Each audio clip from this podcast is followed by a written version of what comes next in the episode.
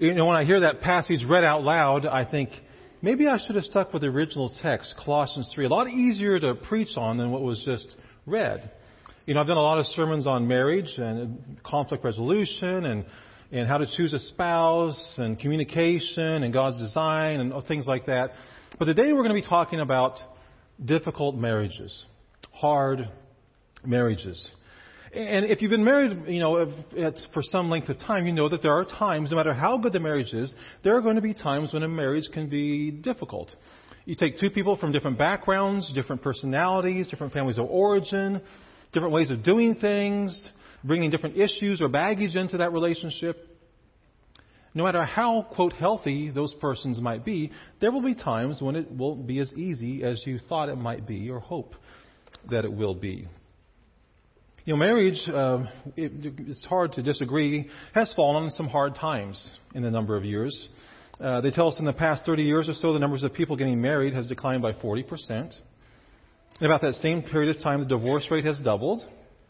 For the average couple today getting married, the, uh, the probability of separation or divorce is 50%. Wow. Many couples are choosing to live together before they get married, even though studies show that time and again, that living together is one of the strongest predictors of marital failure. And people are waiting longer to get married.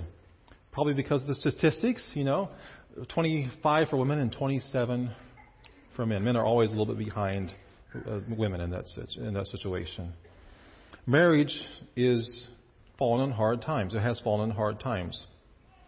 The frantic pace of life, um, unrealistic expectations that sometimes partners have for each other, sexual temptation, job stress, financial pressure, many of us having grown up in broken homes. There's all sorts of variables and factors that make marriage increasingly difficult in the 21st century. We're continuing our sermon series today called Relationship 101. And what we're doing is we're looking at Scripture and what it has to say to us about different relationships that we might have in life. Uh, we began with looking at the relationships that we have within the body of Christ with each other.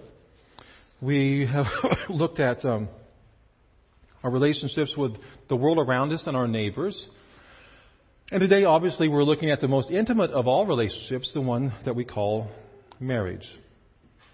So, what do we do if you find yourself in a struggling, difficult marriage? Do we simply resign ourselves to a, a long, relatively joyless existence? That doesn't sound too appealing. Do we throw in the towel and give up and get divorced? What do we do when our marriage is struggling?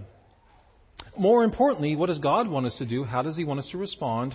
And most importantly, what can God do? What does God want to do in our relationships? You know, in the society at large and in the church, it can be difficult, right, to talk about problems in your marriage.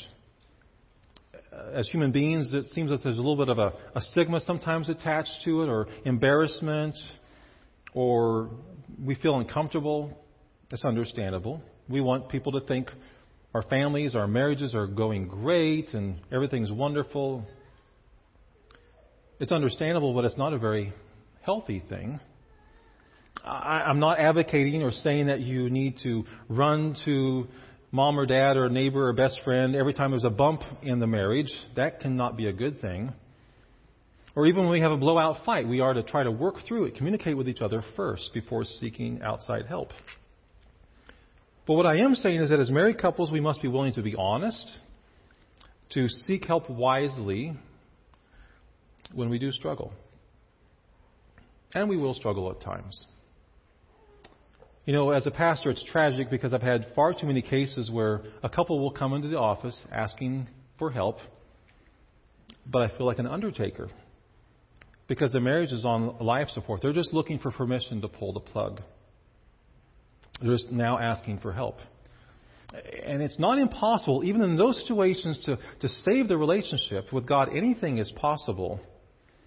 But it makes it extremely difficult because far too frequently people have already made up their minds, or at least one of them has already made up their mind. They've already left. Now, right from the outside, I want to make something clear. I am not here this morning Please don't take it this way. I'm not here this morning to pile on guilt about previous failed marriages. We are broken people living in a broken world. I don't know the circumstances of, you, of, your, of your past divorce or divorce you're going through now. I'm not here to judge. And there are certainly some instances uh, where biblically a case could be made for divorce. And maybe your divorce met that criteria, maybe it didn't. Regardless, I do want you to know and remember this God is a God of amazing grace and love and mercy. He will not hold your past against you if you come to Him humbly and ask for His help and forgiveness. And any mistakes in your past relationships do not doom you to future failure. So, with that in mind, I want to focus on the present and future where our marriages and relationships are concerned. And if you're not married currently, I hope that some of this material will be helpful to you as you come alongside friends or family who are struggling in their marriages. You know, one of the things I tell couples during premarital counseling is to never be afraid to ask for help. Seems pretty obvious. You know, if our chest hurts painfully whenever we stand up or walk or begin to run, we usually go to the doctor pretty quickly, don't we? If on a regular basis our car makes a knocking noise and begins to shake and shimmy when we begin to accelerate, we usually go to the mechanic pretty quickly. The vast majority of us would never dream of ignoring signs like that regarding our physical body or our car. And yet, over and over, people can tend to ignore signs of trouble in their marriage because of maybe fear or just, to just they just don't want to face reality embarrassment, you know, whatever it might be, or guilt. And so, one of my goals here this morning is to encourage you to become much more proactive about your marriage. That you would that we would invest in our marriages on a regular basis. That we would do regular maintenance, just like we do with our bodies and our cars. But it's even way, way, way more important to do so with our marriages. Things like marriage conferences, or getaways, or date nights, or or socializing with friends who you really trust to encourage you and help you in your relationship. But what does this passage this morning have to do with what I'm talking about? Well, I think we can learn something about a struggling marriage from the story of a prophet who had a very difficult and interesting relationship with his wife. So I'm going to read a couple passages, excuse me, a couple verses Excuse me.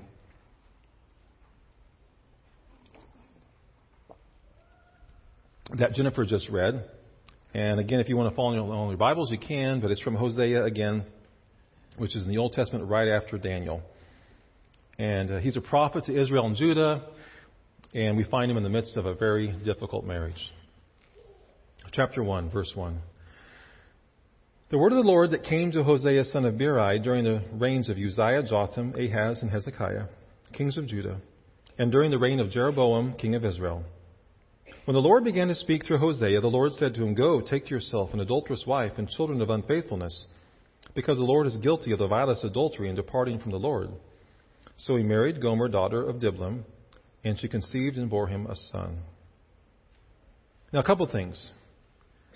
Obviously, we are to choose wisely when we marry.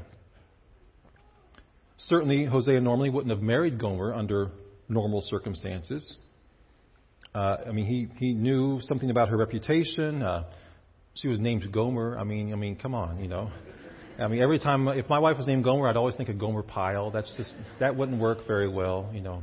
I love you, Gomer. Just, just, just wouldn't work. It was a different time. Maybe Gomer was like Sarah or or Jennifer or something like. I don't know back then, but but regardless, God asked this prophet to do something very specific with a certain very specific woman at a very specific time. He had a, a purpose and a plan for what he was trying to teach the people of Israel through Hosea and his relationship with Gomer.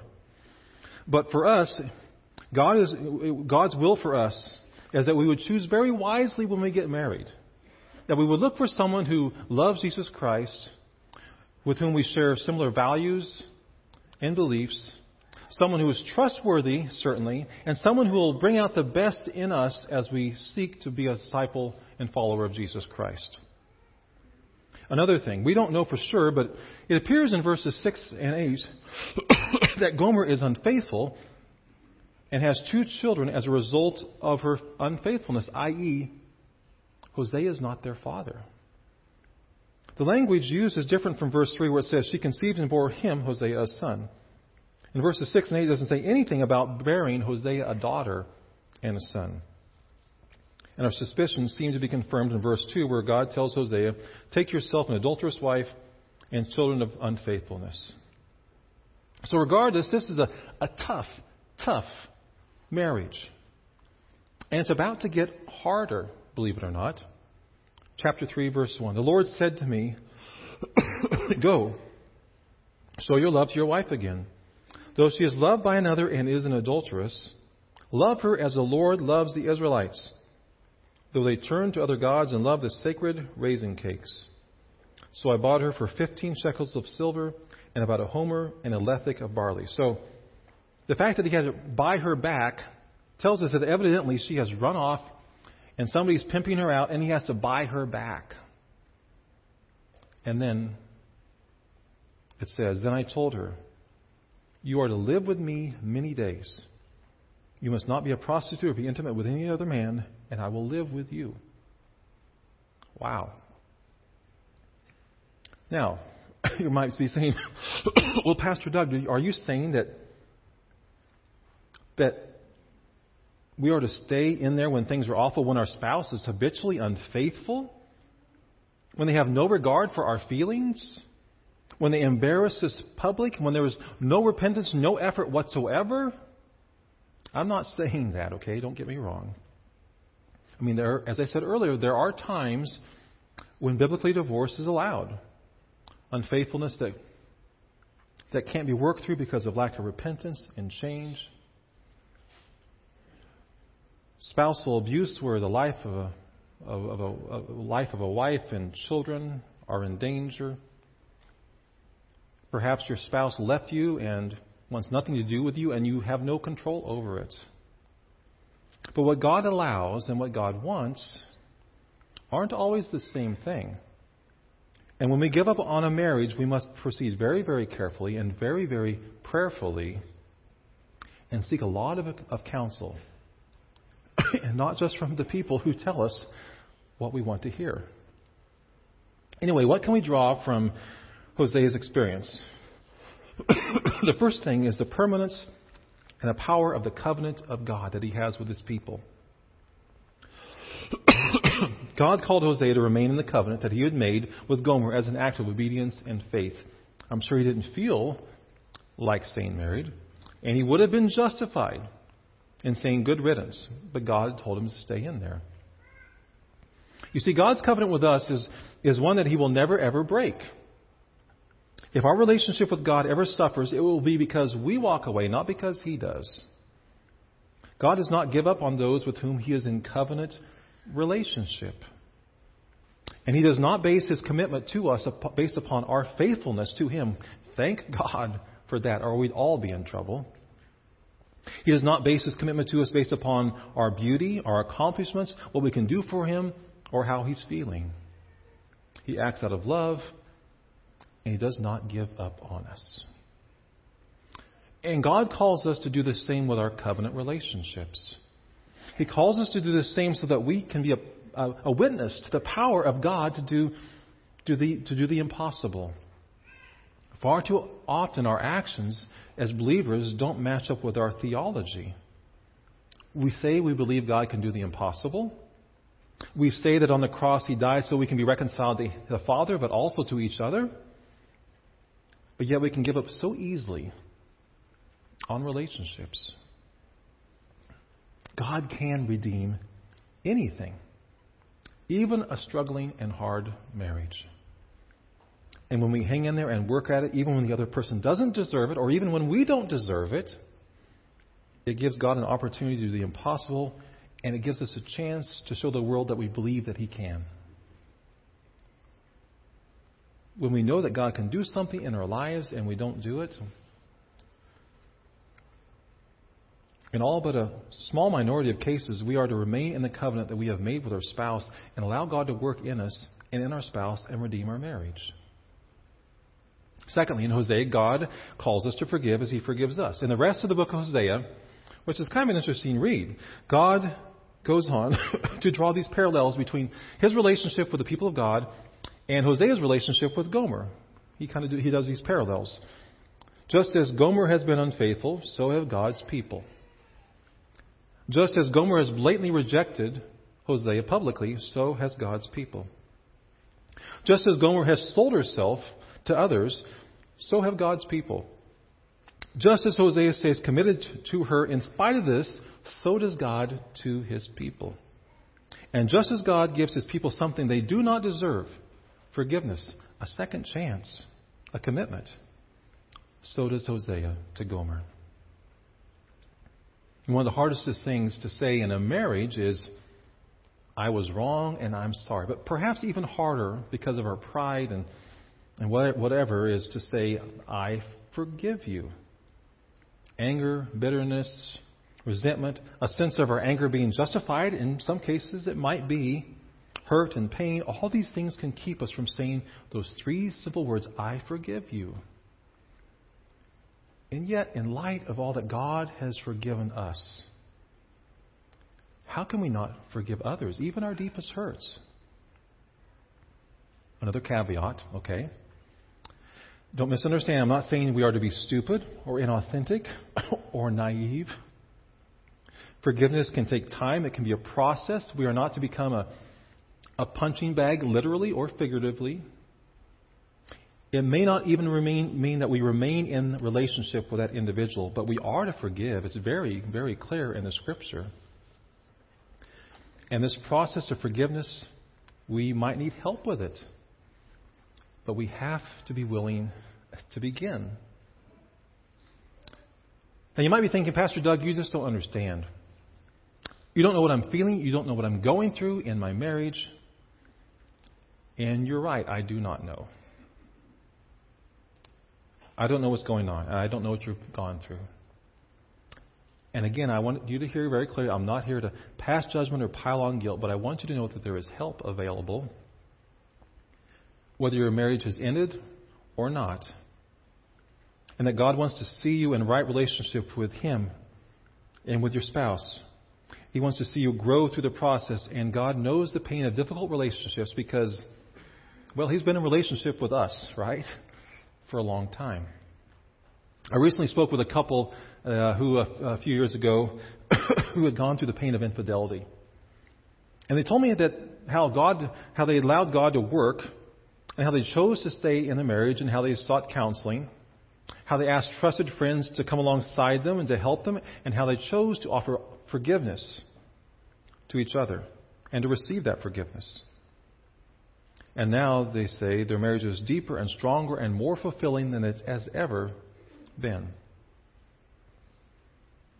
The conflict in marriage, whether it's over money or infidelity or emotional coldness or intimacy issues or whatever, conflict is really an opportunity for us as couples to grow to a deeper level of understanding and love where we learn to extend and receive grace, where we learn to offer and receive forgiveness, where we learn about each other and where we learn more and more about God as we see Him work in our lives. You know, marriages are under constant attack. Satan would like nothing more than to see marriages fail. In the book of Genesis, chapter 2, his first act that we read about, uh, well, actually, chapter 3, but in chapter 2 it says, For this reason a man will leave his father and mother and be united to his wife, and the two will become one. Well, in chapter 3, we see Satan coming into the story. He causes, he strikes at that oneness, he strikes at that relationship between Adam and Eve. They sin, and the result has been great pain in our relationships ever since. I mean, Satan's purpose is to do as much harm as he possibly can before Christ returns and put Satan in his place permanently. And where can he do the most damage?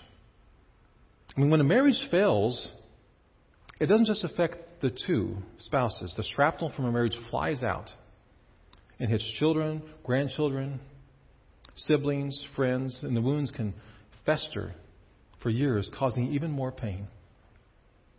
In view of the countless pressures and the spiritual attack, is it any wonder that marriage can be a struggle and can be hard? There was a study a few years back about Christian marriage. Uh, I share this with people that I do premarital counseling with, and I think I've shared it a few times from the pulpit, but it bears repeating because it's, it's pretty powerful. Is there was a study done about Christian marriage. What difference does it make? Uh, because as you know, the rate in the church and outside the church, not much difference, sadly. but if you look a little bit deeper, the researchers discovered there were three things that if couples did them faithfully, the divorce rate plummeted. The three things were daily Bible reading, daily prayer together, and weekly worship, or regular, consistent worship together. That was it. Three simple things. And if you think about it, it makes sense because as you read God's Word together, you're getting, excuse me, His perspective, His truth about who you are, about your spouse, about your relationship, about God, about the world, about forgiveness. As you pray together, you're offering yourself to Him together. You're offering, asking for His help and His strength and His mercy, your healing, His healing. He will answer that prayer. And when you worship together and serve together, you're fed spiritually, you grow together, and you find support and encouragement from others in the body of Christ. so, in closing, if your marriage is struggling, remember there is help available. You're not alone. Things can change. God can do the impossible. If your marriage has failed, has not made it, is ending, remember with God, there is grace, there is love, there is mercy, there is forgiveness. He will continue to love you. He will not reject you. He will hold you fast. And then finally, if you have any questions, this is a, a difficult topic. And again, I do not presume to know where you're coming from in your marriage or previous relationships. If you have questions, if you have concerns, please feel free to talk to me, uh, to reach out to me, or one of the other pastors if you feel more comfortable doing that.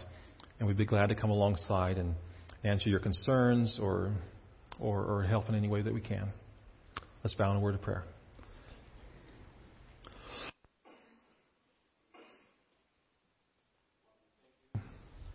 For your word, we're grateful for the love and forgiveness that is offered to us through your Son, Jesus. We thank you that you are God who keeps his word, who is a God of the covenant that you've made with us. Thank you that you stick with us, you persevere with us even when we are not faithful, even when we let you down, even when we turn our back on you. Lord, we're flawed and imperfect people, and we confess to you that we, all of us in many ways, have, have disappointed you or let you down or sinned in our relationships with other people. And so, Father, we pray for your grace and your mercy and your help. I pray that you would strengthen marriages. that you would help those whose marriages have failed. I pray, Lord, that we would, from this point forward, begin to honor you in our, in our ongoing relationships or future relationships. We offer ourselves to you in Jesus' name. Amen.